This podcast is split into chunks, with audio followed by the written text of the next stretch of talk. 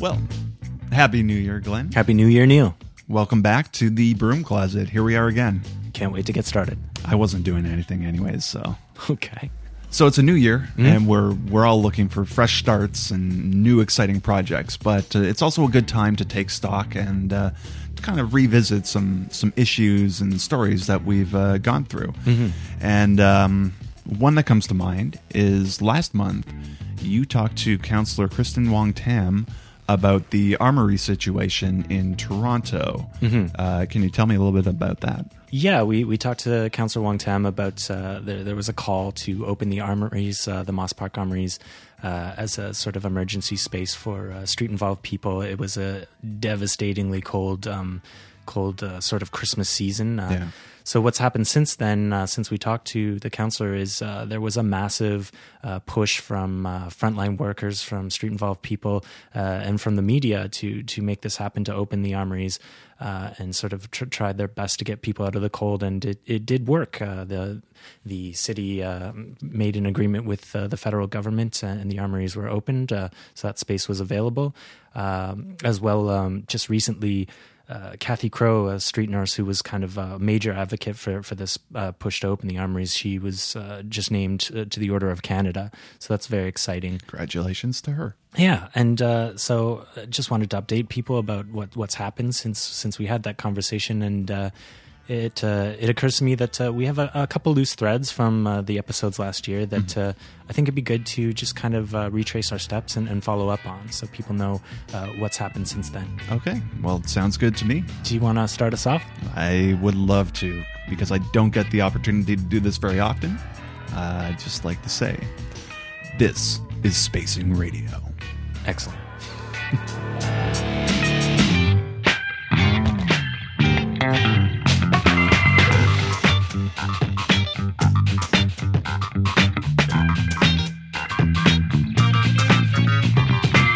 We are back in the broom closet at 401 Richmond Street West, Toronto, Ontario. I'm Glenn Bowerman, and you're listening to the official podcast of Spacing Magazine. Coming up on the show, we have the second 2017 recipient of the Jane Jacobs Prize, and we speak to Saskatoon Mayor Charlie Clark about urbanism in a mid sized Saskatchewan city. But first, last summer we brought you a report from the 10 year Tent City in Vancouver. The camp was established in part as a protest and in part by necessity in the face of the housing crisis in that city. Since then, residents relocated to a second site called Sugar Mountain. This location was also dismantled, with the city promising construction of small modular housing units to address the residents' needs. Ethel Whitty is the Director of Homelessness Services for the City of Vancouver. We talked to her about tent city residents and the next steps for helping street involved people find stability. Stand by.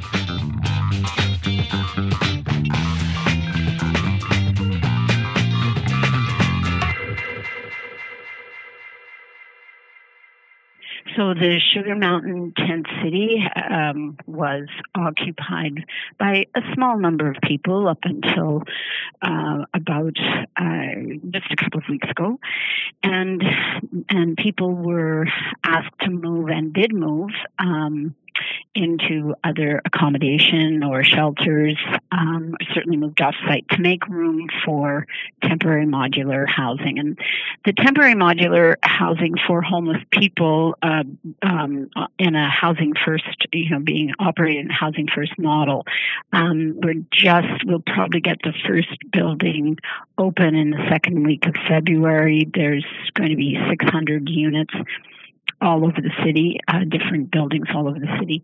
Um, and this is a partnership between BC Housing and the City of Vancouver. It's, it's probably the most, you know, the, the biggest breakthrough we've had in a long time in terms of actually being able to provide for that, specifically for the homeless population, and, and specifically at a rate of rent that is at the shelter rate. Uh, I mean, people will be renting those buildings, but they'll be able to afford to do that. Mm-hmm. Um, so it's it's a really big deal uh, that we're getting this, and um, you know, not not easy to accomplish um, to to get these uh, to find the sites, to get them ready, to get the housing on it, and and uh, get people in it. But it's pretty exciting. Uh, for our listeners, just so they, they have a picture of exactly what these modular housing units are, can can you sort of describe the, their basic construction? Well, they're prefabricated, obviously off site, mm. um, and and they're they're uh, above ground. So, you know, you, you get to build at a much uh, quicker rate than you do when you're building a structure that will be there for a much longer period of time. Um, although these, and the, and the sites are, the, the, the sites are available for five to possibly 10 years, depending on the site. Uh, and um, so they're, they're about, they're anywhere, there's two different sizes. They're either um, 250 or, or 300 130 square feet, um, which isn't very big, but uh, can be pretty okay if you have your own washroom, which they do, and your own little kitchenette.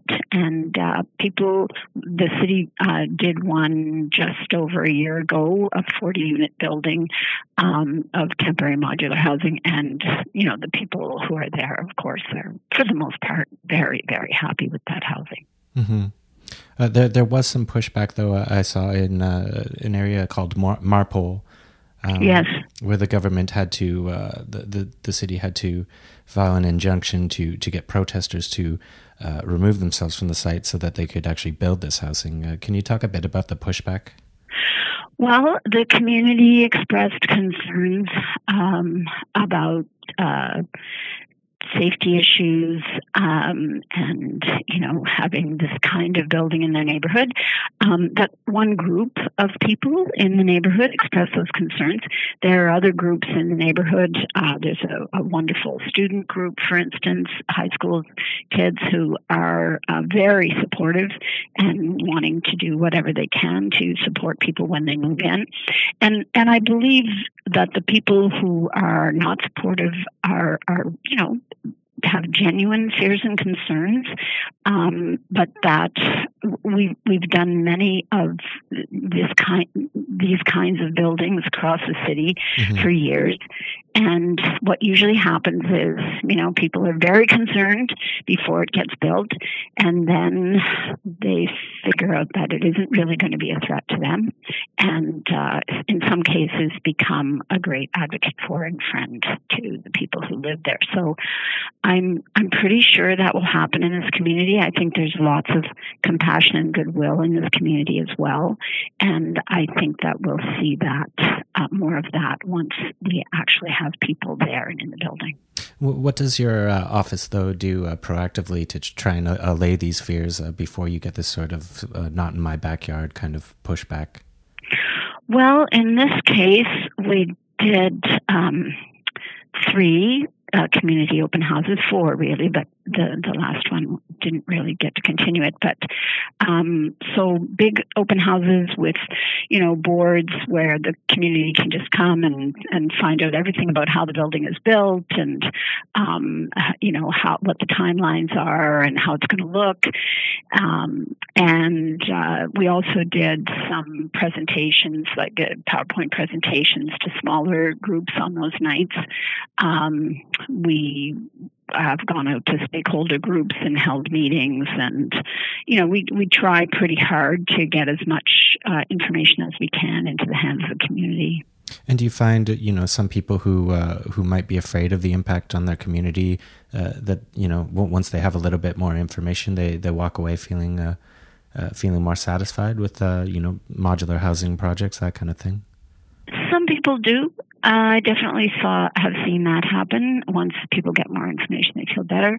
Um, some people um, don't respond to that kind of information. Mm-hmm. They need to see the thing in operation before they're convinced. Right. That's just we all have our different way of taking in information and processing it. At the Sugar Mountain site, uh, the the uh, Alliance Against Displacement, uh, they had a demonstration where they they made uh, a list of demands. Uh, they they called for ten thousand emergency modular housing units.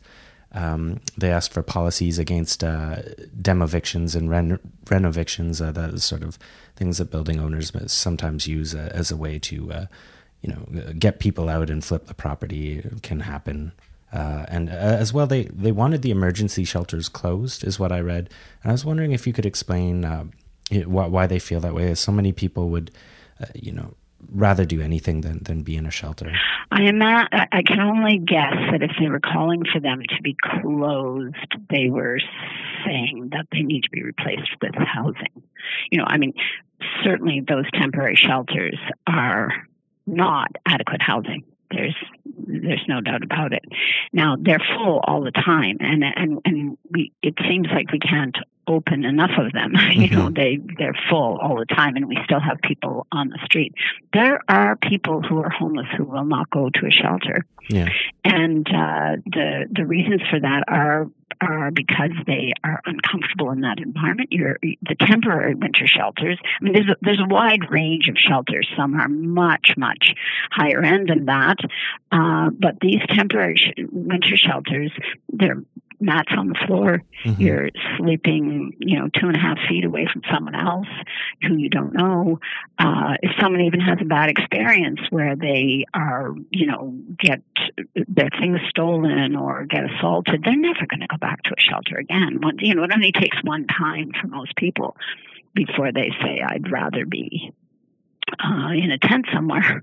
Uh, that's that's understandable, but that that is to to say that the shelter providers who are providing those temporary shelters are not going doing a good job i don't think is really fair with with you know the situation as it stands where there isn't enough housing for everybody and we're just trying to get people off the street especially in the winter.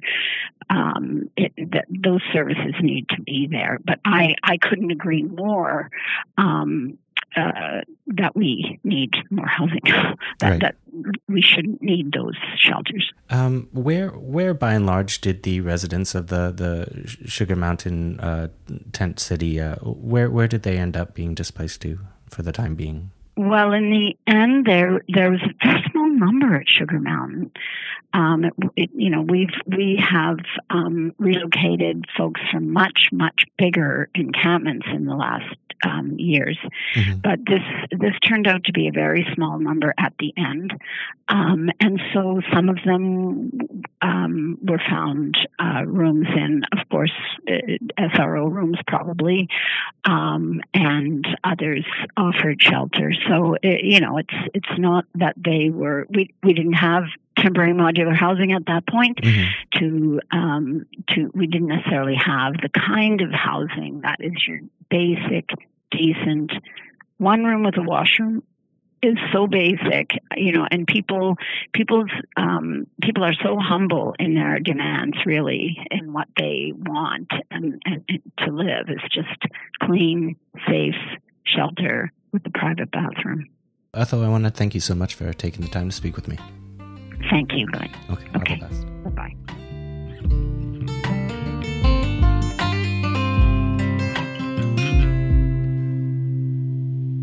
Next up, Kofi Hope is a busy man. We were unable to meet him at the Jane Jacobs Prize Gala last year, where we met his co recipient Anne Gloger of the East Scarborough storefront, because he was at a World Leaders Summit in Chile. You get the impression Kofi never stops. His work as executive director of the Careers Education Empowerment Center for Young Black Professionals, as well as his long history of community work, earned him the nod for the Jane Jacobs Prize, which Spacing Magazine stewards. And we reached him by phone. First, uh, Kofi, I wanted to congratulate you on uh, winning the Jane Jacobs Prize. Thank you. Yeah, it's an honor to receive it. And uh, I, I, was wondering to to get the ball rolling, if you could just tell me a little bit about the careers education empowerment for young Black professionals. Yeah, so CEE is uh, a center for young Black professionals, as the name says. But I mean, the heart of it is really trying to build a community of care and support to increase the social capital and economic opportunities for black youth who, you know, some would say are, are farthest from the shore when you think about the labor market. Mm-hmm. So folks who've been out of work for a protracted amount of time, who've been in conflict with the law, who suffer from housing insecurity, kind of multiple and compounding uh, barriers and, you know, an overall theme of kind of poverty and exclusion. And we put together programs and ongoing service support to move those folks from where they're at, being unemployed and underemployed, towards starting the pathway to a career. And uh, you talk about when you're when you're working with these people that you're looking for uh, powerful, transformative moments. Can can you describe those moments? Yeah, I mean, those get built into the programming. A lot of it centers around the retreat that we do at the start of the program, where um, I do some work that uh, Professor Marshall Ganz has created at Harvard around public narrative and power stories, and I've adapted that. And we do power stories together around a bonfire. We do the workshop, and I really talk to people about the idea that people are telling a story about you all the time. You may have been told stories by teachers of what you couldn't achieve, maybe even by parents, by friends. But the first part of your own personal empowerment is, is starting to tell your own story on your own terms. And, you know, it's one of the powerful moments um, on that retreat is everyone gathering around a bonfire after a day of self reflection and work together, and everyone, including staff, sharing a power story and then taking paper chains that we create where we write down barriers holding us back in our lives. And they get thrown into the fire as well to kind of symbolize um, what we're leaving behind us. And, you know, having heard over a hundred stories now around that fire, there's been all kinds of powerful moments where people really had a chance outside of their context to reflect on why do I want to do a program like this? Um, and moments continue like that. You know, exposure trips, chances to meet mentors, um, when people have had the opportunity to collaboratively run activities or events together. You know, you see these kind of powerful aha moments all the time, which are really about people looking back at themselves in a different light, maybe seeing something about themselves or what they can do or where they could go that they didn't believe was there before. And and you talk about barriers. Uh, can you can you describe some of the barriers that you you come up against in your work with CEE, uh, specifically in, in, a Toronto context? Yeah, well, I mean, and, and, and, and, they're specific to Toronto, but they're general to to folks who are you know in marginalized communities everywhere. I think in the world. I mean, trauma is one of the kind of defining narratives and that takes many forms. Many people's trauma around um, violence, gun violence, or crime. Uh, trauma of incarceration is a pretty common theme. Had you know multiple young men in our program who've spent months and months in solitary confinement, and so have been kind of you know state sanctioned torture and the mm-hmm. trauma that has come from that. Um, along with the different, and there's educational trauma is a huge theme of people who just were streamed out, expelled, or excluded in our educational system.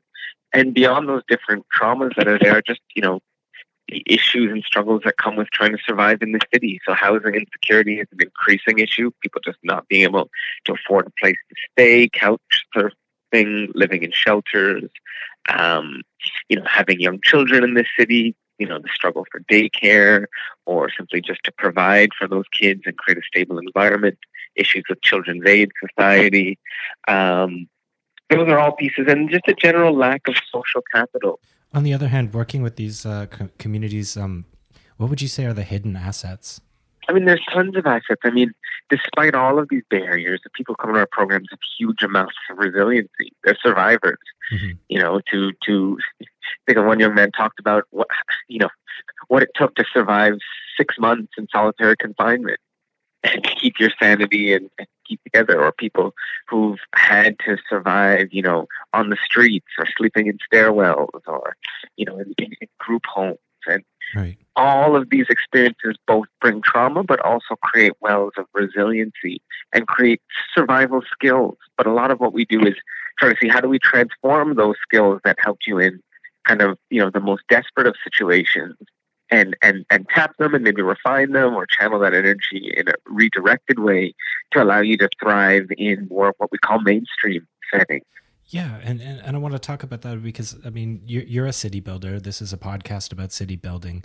I think oh, we're talking a lot in in the city building sort of environment about um, for all the best intentions. Uh, not not everyone is receiving the benefits of these kind of high minded uh, city city building projects, um, and so we're just now as a city starting to uh, openly talk about systematic racism and, and the kind of barriers that I think you you work against uh, with CEE. But uh, can you talk a little bit about um, you know uh, updating uh, the concept of city building and urbanism to to really uh, to really look at you know the sort of equity within that field? Yeah, I mean, it's kind of like, you know, I always look at any question with this, you know, idea of well, to what end, you know, and to what end the mm-hmm. city. And to me, the end of the city is not to serve the city itself; it's to serve human beings and our urban spaces and from the level of planning to you know decisions on on, on, on transit or housing or just you know where a park is. Put all the different parts of civic life and engagement with our municipal government you know we i think it's really grounding it as the end goal has to be around creating opportunity and dignity and a chance for a flourishing life to all citizens and, you know, I think people subscribe to that narrative at, at the high level. But part of it, because we live in such a divided city and an increasingly divided city, you know, people, you know, many well meaning folks who hold the reins in these debates about how our city grows and evolves don't fully understand the way in which, you know, decisions leave people on the outside mm-hmm. um, and the way in which, you know, it's amazing to put millions of dollars into our harbor front and developing it and the infrastructure there and the public infrastructure there. But maybe not appreciate that there's many folks in the city who've never gone to the harbor front. Right. And would never even think of it. And and that's simply because they don't feel a part of, of life downtown. That their neighborhoods, you know, form the kind of limits of their lived experience. It's not easy to get downtown and people don't feel welcome or included. And so that you know, there's a reason that we had a populist kind of revolt in Toronto over the last couple municipal elections because people played out those uh, class, race, and geographic divisions. And so I think the new urbanism really needs to think about equity and how does every service or built space promote equity and and part of it and it's simple is just people have to be at the table Mm-hmm. People have to be at the table in shaping uh, how we create the city. Um, but that's easier said than done because it doesn't work in just holding a public consultation and inviting the same usual suspects to come. It doesn't work to just asking people to deputize at City Hall. There has to be a much larger effort around engaging and tapping into the ideas of those, especially those on the margins, if we want to actually create solutions. Otherwise, it's just a bunch of well meaning middle class people coming up with ideas that may or may not land. Mm-hmm.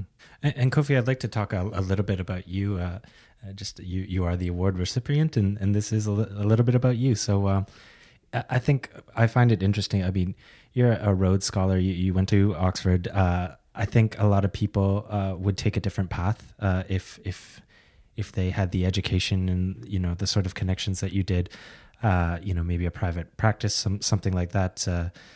It, you, you came back home and, and you worked in your community.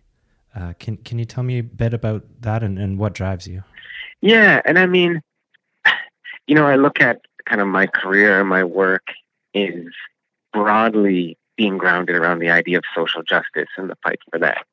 And whether it's CEE or whether it's in different roles in the future, or whether it's the work I did as a student um, in Canada or the work I was doing for my PhD, they're all kind of defined by that narrative of uh, fighting for social justice and equity and using privilege and power that I'm able to gain um, to open up doors for others and to you know create access points.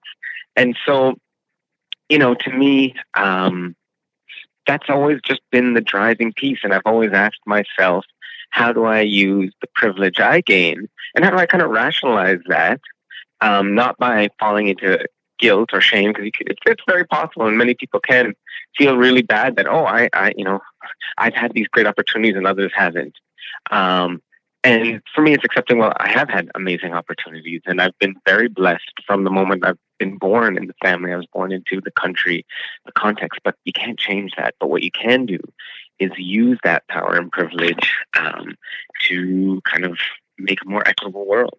And so that's what I've always seen as being a driving force. And so for me, you know, coming back, I, yeah, I had choices whether I wanted to go to a more global context or stay in the UK or, or pursue a variety of opportunities. But along with the ethics and values is I really love this city and what's happening in this city and the way in which we have a multicultural generation that is increasingly um, becoming leaders in all different sectors in all different areas in which we have a dynamic city that's growing and building its global par- pro- profile. And that's something I wanted to be a part of and was excited to come back and be a part of and, you know, building this organization from the ground up when United Way asked me to, to help with a project that was troubled before CEE started. Um, just seemed like a great way to kind of get back and, and immerse myself in the life of the city and really play a, a crucial role that I think few people were situated to do. Okay, well, Kofi, I want to congratulate you again for the award and uh, thank you for your work. No problem. My pleasure.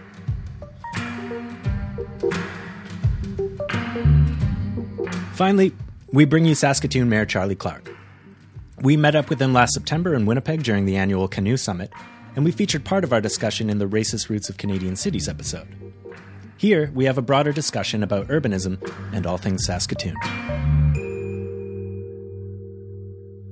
So, first, uh, you were elected on what can be considered a, a sort of progressive urbanist uh, ticket in what is sometimes thought of as a conservative stronghold.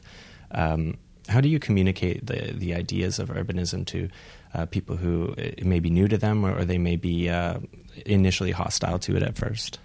Well, I think in Saskatoon there is an understanding that we have to decide what kind of city we want to be in order to make sure that we are continue to be an attractive uh, and competitive city into the future.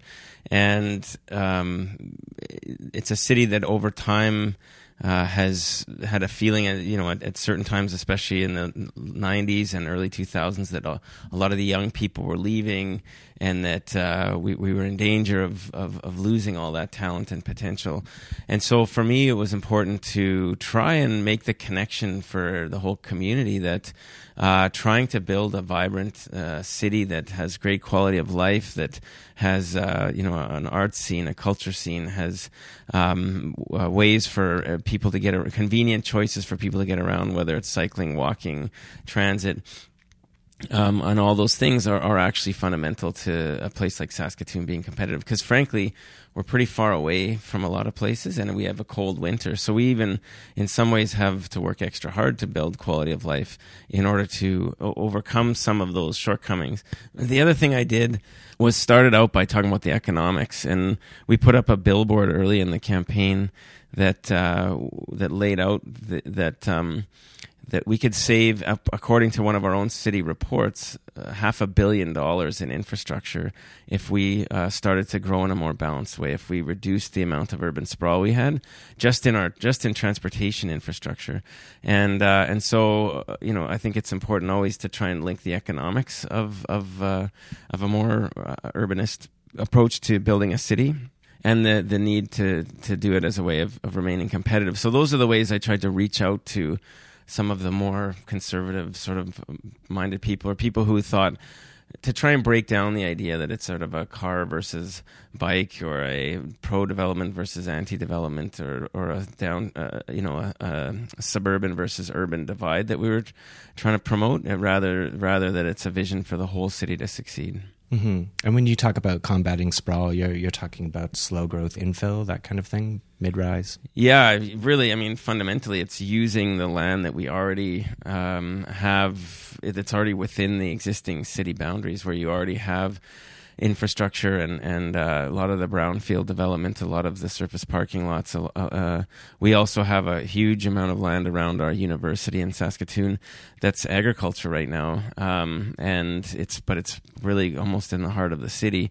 Um, and so the question becomes, you know, is it better to uh, use up land that's in the form of agriculture in the middle of the city and have development and, and residential and, and other things right adjacent to where the roads already are, or just keep eating up farmland on the outside edge where you have to keep, you know, uh, building overpasses and and uh, new fire halls and all these things in order to, to, to reach these further distant ways.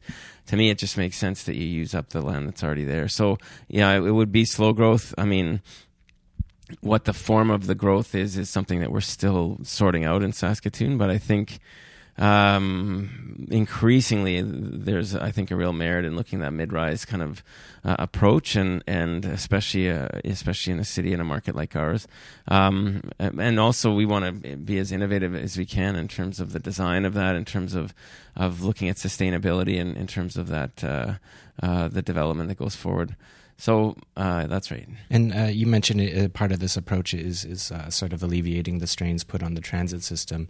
Uh, Saskatoon is maybe considered a, a car centric culture right now. It's, it is a car centric culture. it's ninety about ninety percent single occupant uh, vehicle as, as our modal split, about four percent transit. So um, yeah, it's fair to say that, that that the vast majority of people are, are getting around by themselves in their vehicles. And are you having conversations within the city about a, a potential? I mean, probably far down the line, but sort of rapid transit system. Well, no, yeah. Right now, we're we're actually we've we've got a uh, a project uh, to design uh, a bus rapid transit uh, network um, built around with transit villages um, at the at the end of nodes, and and we're already in the process of um, turning some of our main routes into higher frequency corridors uh, that that give people more convenience on on on some of those key areas. So we've been in discussion about this for some time. What we're not really close to, I would say at this point, is like a light rapid transit uh, approach. Uh, we've, by all the evidence, we don't have the densities or, or like you know, likely to be able to achieve the ridership to make that make sense. Right. And uh, like many other mid-sized cities, looking at, at BRT as a way of, uh, of better utilizing what we're already uh, doing with our transit system and, and trying to give people more and more like the experience of, of light rapid transit uh, using using transit buses. So it's a it's an uphill battle in Saskatoon. We we talk about uh, as we try to attract more people to our city. We've been uh, talking about the fact that in Saskatoon you have a two-song commute to get to work. You can pretty much get to work by you know by listening to your two favorite songs on the radio. Um, so it's still a small city where where where traffic congestion is not you know, uh, really a big hindrance to people's, uh, you know, days. That it's it's very easy to get around, um, and it's low density. So so retrofitting it to make transit compelling um, is uh, is going to be a challenge, eh, you know. But uh, as time goes on, um, we are seeing some some opportunities where there's low hanging fruit and some some key constituents that we think you know we can grow the transit ridership for and, and hopefully hopefully get that modal split up and, and make it more convenient for the people who do use it. And I imagine you're looking as well at uh, active transportation, sort of expanding cycling and pedestrian. Yeah, we have a amazing city for cycling. It's flat. There's only the only time you go up hills or when you're going uh, over the bridges or into the river valley, and and we actually have quite wide streets. So we actually have a fairly high uh, portion of cyclists right now. I mean, not like Vancouver or Copenhagen or those places, but across the country, uh, we're up around three percent, I think. And I don't think that measures at all the university population. That really, you know, that that if you go to the university, you see a, a high uh, number of, of, bicycles and the high school students who are cycling to school and all of that kind of thing. Um, and we have an active transportation now for the city as a whole that we're moving on implementing. It's a battle. You know, there's uh, there's there's still controversy about it. I was called Bike Lane Charlie in the uh, in the campaign by some of the more conservative radio uh, talk show hosts uh, to try and we have separated bike lanes downtown that uh, people still are grumbling about, but. Um, there is a generational shift happening in our city, and and so I, I think from what I'm seeing, there's more and more of the voice of the next generation that's saying this is the kind of city we want, and that's helping to create the um, political space to to uh, be able to implement some of these uh, kinds of things that some people see as a change or a threat to the existing way that that, that we do things, uh, and we have to create the conditions where people can see that this isn't going to take away from the quality of life of the car driver or that type of thing. Mm-hmm. Uh, but it does provide some more safety, more convenience, more choice, and and it it makes a statement about what kind of city we are too. And I'd like to ask you about the Housing First initiative. Uh, housing is something that every Canadian city struggles with, uh, but uh, you seem to have had some success. Uh, a lot of housing ad- advocacy groups have has sort of uh, given a you know good marks to this this program. Oh, in Saskatoon. Yeah, good. Um, well, we've learned from a lot of other cities uh, for sure. Yeah, you know, we what we brought Tim Richter in about six years ago when he was the executive director of the Calgary Homelessness Foundation, and he's now, uh, I think he's still the director of the Canadian Homelessness Foundation, um, and uh, it just makes sense, you know, to to take have a paradigm shift in a community and recognize that uh, you need to look at what it takes to help successfully keep people in housing. If you're going to then be able to address other issues uh, like addictions uh, you know mental health uh, trauma, um, you know, what, depression, suicide, whatever those things might be. And um, and in Saskatoon, prior to the last five years, that wasn't the case. People were really just bouncing around a system, falling through the cracks without without an intentional system of support to try and, and get into housing and keep housing.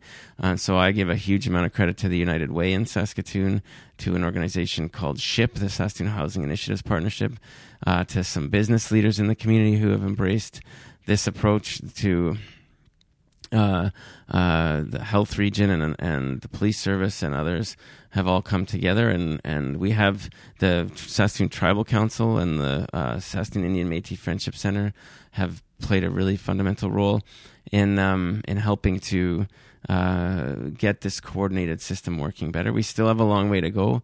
We uh, have not managed to get the provincial government to really um, be as engaged as I, I, think they could be and should be in order to make sure that the social services, the uh, Ministry of Health, the Ministry of Justice, uh, that their that their approach kind of aligns and and and sort of supports this kind of work as opposed to becoming a, a hindrance because of silos and and uh, and policies that uh, can actually get in the way of, of successful approaches to housing first. So, um, yeah, it, it's good that we're being recognized. Uh, I think everybody in Saskatoon would say we still have quite a bit of work to do. And the basic conceit is that uh, you know you, you find people a place to live before you deal with all the other bureaucracy of uh, you know going through what can sometimes be a labyrinthine uh, program of, of social programs. Yeah, I mean, from my from from my understanding, you have a, a case man. The fundamental part is you have a case management team that's tied to an organization that actually develops a direct relationship with landlords. And you get a pool of, of market housing. It's not actually doesn't require uh, you know necessarily a lot of new shelter housing or even supported housing although that still can play a and does play a role. But you you you can use market housing in many cases. But in the old system, individuals would go to their social worker, and the social worker would say, "Well, in order to get uh, social assistance, you need to get housing." And then the individual would go around to landlords; they'd have no references. They, you know, and and they, if they had mental health or addictions issues or other things, they get into a house um, and in so many cases, something would go wrong. You know, people would come over. There'd be a party. There'd be noise. There'd be whatever. They'd get kicked out. They'd be back on the street, and they're just going around this cycle. Um, and there isn't anybody kind of working with them to kind of help make sure that they don't fall into those patterns over and over again. In a housing first model, you get the the housing identified by linking an organization with a landlord. You have people who come in and who who are supported by this case management team who come in and check in on them once a week and see if there's food in the fridge and see if they're taking their medications and and work with the landlords. And if something goes wrong, there's problem solving as opposed to just you know the the, the cycle just you know people getting kicked out and starting over again. And so the, you try and establish that level of stability so that then somebody can move on to other forms of treatment and, and other things. And so we have seen quite many individuals in some cases even go back into the workforce and, and other things as a result of having that more systematic kind of support. So you treat it as a health issue, not a issue of laziness or criminality or, you know, the homelessness. You, you understand that, that, that people need almost, you know, a, a sort of a supportive treatment model in order to uh, to to get back on their feet, and and uh, and that's the that's the basic approach that it, that uh, Housing First takes.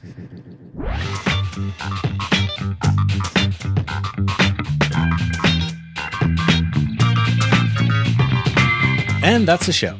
Thanks so much for listening. If you like this episode, please tell your trolley bus driver, local entrepreneurs, and your seatmates at the next Saskatoon Blades game. As always, a like, share, subscribe, or rating on iTunes makes it easier for new listeners to find the podcast. Help spread the word. I make this podcast with Neil Hinchley, who composes our music, and you can find that music on SoundCloud at track 82. That's all spelled out. If you have any questions, comments, concerns, or tips, you can find us on Twitter at Spacing Radio, that's all one word, or you can email me at glynbowerman at spacing.ca. That's G L Y N B O W E R M A N at spacing.ca. Visit our website at spacing.ca or visit our city store at 401 Richmond Street West in Toronto. In the meantime, our latest sports theme issue is on newsstands now, so go grab a copy. Cheers.